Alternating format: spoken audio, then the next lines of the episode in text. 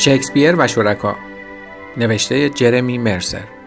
ترجمه پوپ میساقی فصل 22 دورانی بسیار پرکار در کتاب فروشی شروع شده بود. جورج مسهور این فکر بود که کار کتابچهش را تا پیش از عید پاک تمام کند تا بتواند از سیل توریست های تابستانی بهره بگیرد و پول مورد نیاز برای آپارتمان را سریع در بیاورد. هر روز ساعتهای متمادی صرف گشتن میان پرونده ها برای پیدا کردن عکس می‌شد و جورج شبها تا دیر وقت پشت میزش می نشست و پیشنویس های مقالهش را با مدادی کند خط می‌زد. وقتی ایدهی برای صفحه‌ای به ذهنش می رسید با کمک چسب و قیچی آن صفحه را درست می کرد. و بعد هزاران بار به آپارتمان لوک می رفتیم و می آمدیم تا عکس ها اسکن و نمونه های صفحه آرایی شده چاپ شود. با توجه به حوث های روزانه جورج و دستورالعملهایش که مدام تغییر می کرد او پرتوقع ترین سرویراستاری بود که تا آن زمان برایش کار کرده بودم. او همیشه تصویری را یک درجه روشنتر یا عنوانی را با فونتی متفاوت می‌خواست و گاهی حتی می‌خواست تاریخ را کاملا تغییر دهد. او عکسی داشت از دهها سال پیش که او را پشت میزش نشان می‌داد و جورج می‌خواست توی کتابچه از آن استفاده کند. بعد از ساعتهای متمادی جستجو بالاخره عکس را پیدا کردیم. اما جورج در کمال سرخوردگی متوجه شد که عکس سیگاری را ما بین انگشتانش نشان می‌دهد. او سالیان سال سیگار کشیده بود و اتاق قدیمی او در هتل بلوار سن میشل به خاطر دود غریزی که جورج در اتاق راه میانداخت قرائتخانه دودی نام گرفته بود. او حتی این موضوع را در نامه‌ای به پدرش که به او فرمانده می‌گفت اعتراف کرده و در تلاش برای اینکه پدرش را وادار کند پول بیشتری برایش بفرستد نوشته بود شاید بهتر باشد با بدترین رسوایی هم شروع کنم و آن این است که سالانه 150 دلار پول سیگار می دهم. مشکلات سلامتی بالاخره راضیش کرد که ترک کند و حالا یک ضد سیگار دو آتشه شده بود. برای ساکنان کتاب فروشی موعظه می‌خواند و حتی هر پاکت سیگاری را که گوشه و کنار کتاب فروشی پیدا می‌کرد مچاله می‌کرد. و برای اینکه اعتبار خود را بهبود بخشد تمام تلاشش را می‌کرد تا هر گونه مدرکی در مورد تاریخچه سیگاری بودنش را پاک کند. اینها به این معنی بود که لوک مأموریت یافت که آن عکس لعنتی را به خانه ببرد با کامپیوترش اسکن کند و بعد با جادوی فتوشاپ با دقت تمام سیگار را از لای انگشتان جورج حذف کند.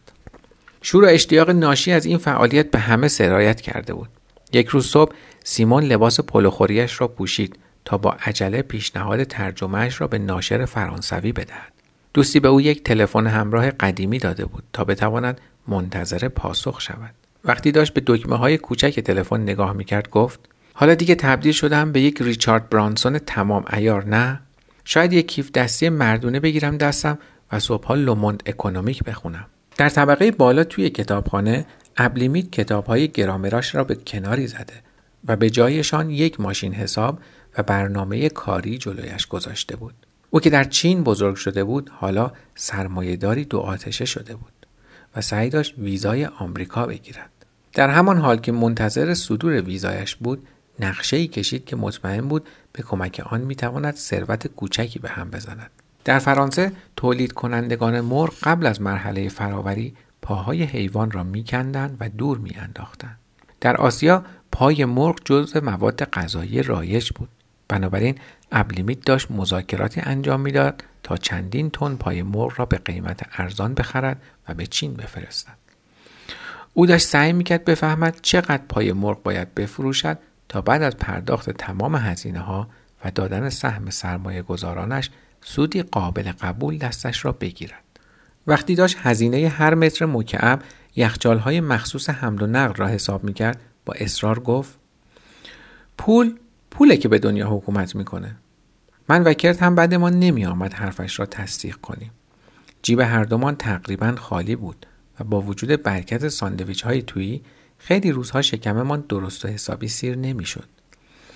من که قبل از آمدن به شکسپیر و شرکا کلی لاغر شده بودم حالا وزنم باز هم پایین آمده و به حدود 70 کیلوگرم رسیده بود.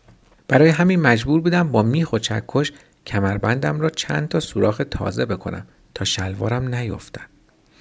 هرچند سعی داشتیم خودمان را قانع کنیم که زندگی فقیرانه هنرمندی در پاریس خیلی هم رمانتیک است ولی وقتی کارت بانک آدم دیگر کار نمی کند نادیده گرفتن دلهورهی که در وجود آدم رخ نمی کند کار سختی است کرت پیشتر نقشه بسیار خوشبینانه را برای پول درآوردن امتحان کرده بود.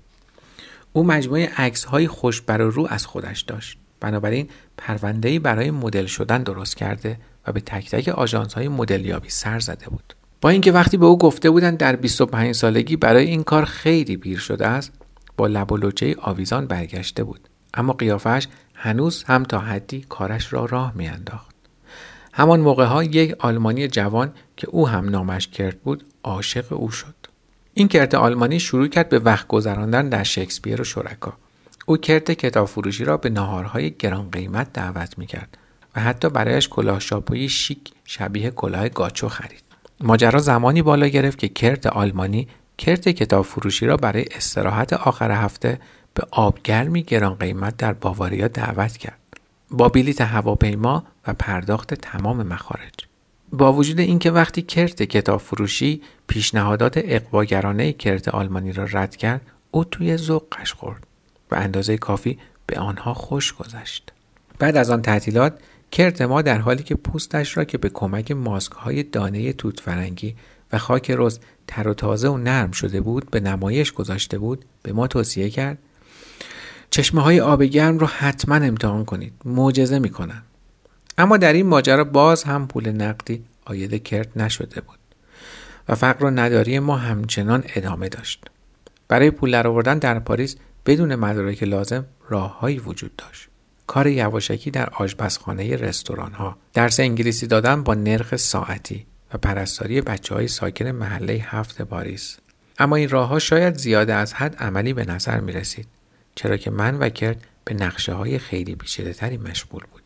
وسوسه انگیزترین راه درآمد به سیل توریست هایی مربوط می شد که به شکسپیر و شرکا می آمدن. تقریبا در تمام کتاب های راهنمای پاریسی نام کتاب فروشی ما آمده بود و بازدید کنندگان دسته دسته سرخوش و پرهیاهو می آمدند و می رفتند. کتاب ها و نویسندگان آسمانجلی که در میان کتاب ها زندگی می کردن سرمستشان می کردن. و آنها همیشه خروار خروار پول تعطیلاتشان را در کتاب فروشی خرج می کردن. من کرد شروع کردیم به تماشای این توریست ها مثل دو شغال گرسنه که مراقب گله کل یالدار چاق و چله هستند. خیلی از آنها دوست داشتن باور کنند تک تک نویسنده هایی که در کتاب فروشی زندگی می کنند همینگوی دیگری هستند تا بتوانند این هیجان را هم به تعطیلاتشان بیافزایند. در واقع از صدها شاعر و نویسنده‌ای که هر ساله به کتاب فروشی می آیند و می روند تنها آثار تعداد انگشت شماری چاپ می شود. با این حال من و کرد با های چنان خالی دلیلی نمی‌دیدیم فانتزی های توریست ها را برآورده نکنیم. در کتابخانه طبقه بالا ماشین تحریر فلزی قدیمی و میز تحریر چوبی داغانی وجود داشت که کندکاری های رویش به اندازه کافی به آن شخصیت داده بود. نقشه ما این بود که اینها را جلوی مغازه بگذاریم و داستان کوتاه بنویسیم و آنها را به قیمت صفحه ده فرانک بفروشیم. موقعی که مشغول رویا پردازی در مورد ثروتمان بودیم نادیا سراغمان آمد و خواستار حق پیوستن به برنامه شد. به عنوان سهمش قبول کرد تابلومان را بکشد. بعد از خوردن یک شیشه شراب شعارمان را انتخاب کردیم. داستان فروشی صفحه ده فرانک. بابت اشتباهات تایپی از مبلغ کسر می شود. وقتی رنگ تابلو داشت خشک می شد جورج از کنارمان رد شد و گفت این دزدی سرگردنه است. بعد در حالی که به نادیا اشاره می‌کرد اضافه کرد تنها کسی که ارزش داره پول پاش بدن اینه. اون از همهتون نویسنده بهتری میشه. نادیا سرخ شد. جذابترین سرخی ممکن. و جورج کمی دیگر پرت و پلا گفت و رفت. بعد از ظهر روز بعد میز را جلوی مغازه گذاشتیم و تابلوهمان را هم علم کردیم. بعد از روزهای متوالی که آسمان خاکستری رنگ و بارانی بود آن روز ابرها اکثرا سفید بودند و حتی گاهگاهی خورشید هم بیرون می آمد. این قضیه را به فال نیک گرفتیم. کرد داوطلب شد که شیفت اول را به عهده بگیرد و چیزی نگذشت که دو زن استرالیایی که داشتن دور اروپا سفر می‌کردن به اون نزدیک شدن. آنها می‌خواستن بدانند مردی به آن خوشتیپی با میز و ماشین تحریر توی پیاده رو چیکار می‌کنه. کرد تنها پانزده ثانیه وقت لازم داشت تا آنها را مجاب کند داستان بخرد و بعد دیوانوار شروع کرد به تایپ کردن و چندین صفحه داستان عاشقانه شهوت انگیز پاریسی نوشت. بعد از اینکه خیلی راحت 60 فرانک درآورد وقتی یکی از مشتریانش بهش پیشنهاد یک نوشیدنی در یکی از بارهای سر نبش را داد میز را ول کرد و رفت وقتی جای او را گرفتم بلافاصله ترس تمام وجودم را گرفت. اگر مغزم قفل می‌کرد چی؟ چه جور داستان کوتاهی می توانستم در جا بنویسم؟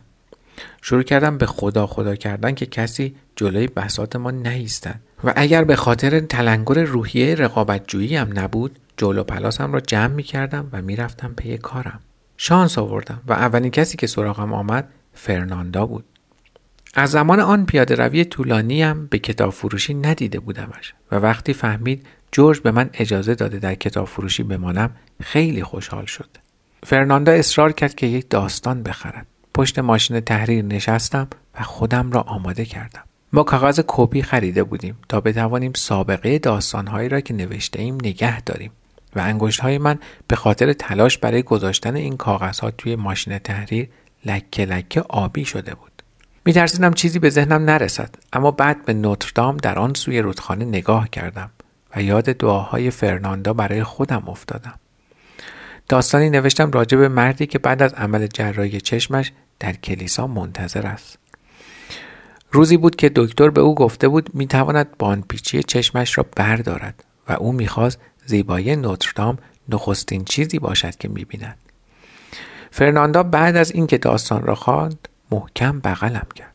این نخستین باری بود که بعد از جاگیر شدن در کتاب فروشی به خاطر می آوردم که ورای دنیای شکسپیر و شرکا هم زندگی جریان دارد. من کاملا غرق در عالم عجیب و غریب جورج شده بودم.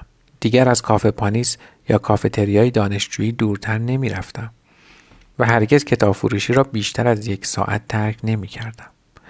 موقع خدافزی با فرناندا برنامه گذاشتیم که حتما اواخر هفته توی لوو همدیگر را ببینیم. تا شاید کمکی بشود و من دوباره به دنیای واقعی برگردم. من که از تقلای نوشتن همان یک داستان ضعف کرده بودم به این نتیجه رسیدم که این سختترین پولی بود که تا آن زمان به دست آورده بودم. خوشبختانه نادیا همان موقع به سراغم آمد و بعد از مسخره کردن وضعیت زهوار در رفتم با شور و شوق پشت میز داستان نویسی نشست. در عرض دو ساعت نه داستان کوتاه حیرت انگیز نوشت. با یک عالم شخصیت و لحن مختلف. و مشتریانش بیوقفه از تلاشهایش تعریف می‌کردند. در یک مورد آقای متشخصی که بعد معلوم شد دکتر زی نویسنده شماره یک حوزه فوتبال در مجله اسپورتز ایلوستریتد است دو داستان از او خرید. برای یکی از داستانها او حتی جمله اول داستان را به نادیا داد. جمله اولی که اتفاقا جمله اول رومانی بود که او خودش همیشه دلش می‌خواست بنویسد. آن روز نادیا ستاره میز داستان نویسی بود و منو کرد حسابی غرورمان جریه دار شد. با این اوضاع و احوال جیم شدیم و حس کردیم کاملا حق داریم با درآمدمان شیشه شراب بخریم تا آرام بگیریم. پایان فصل 22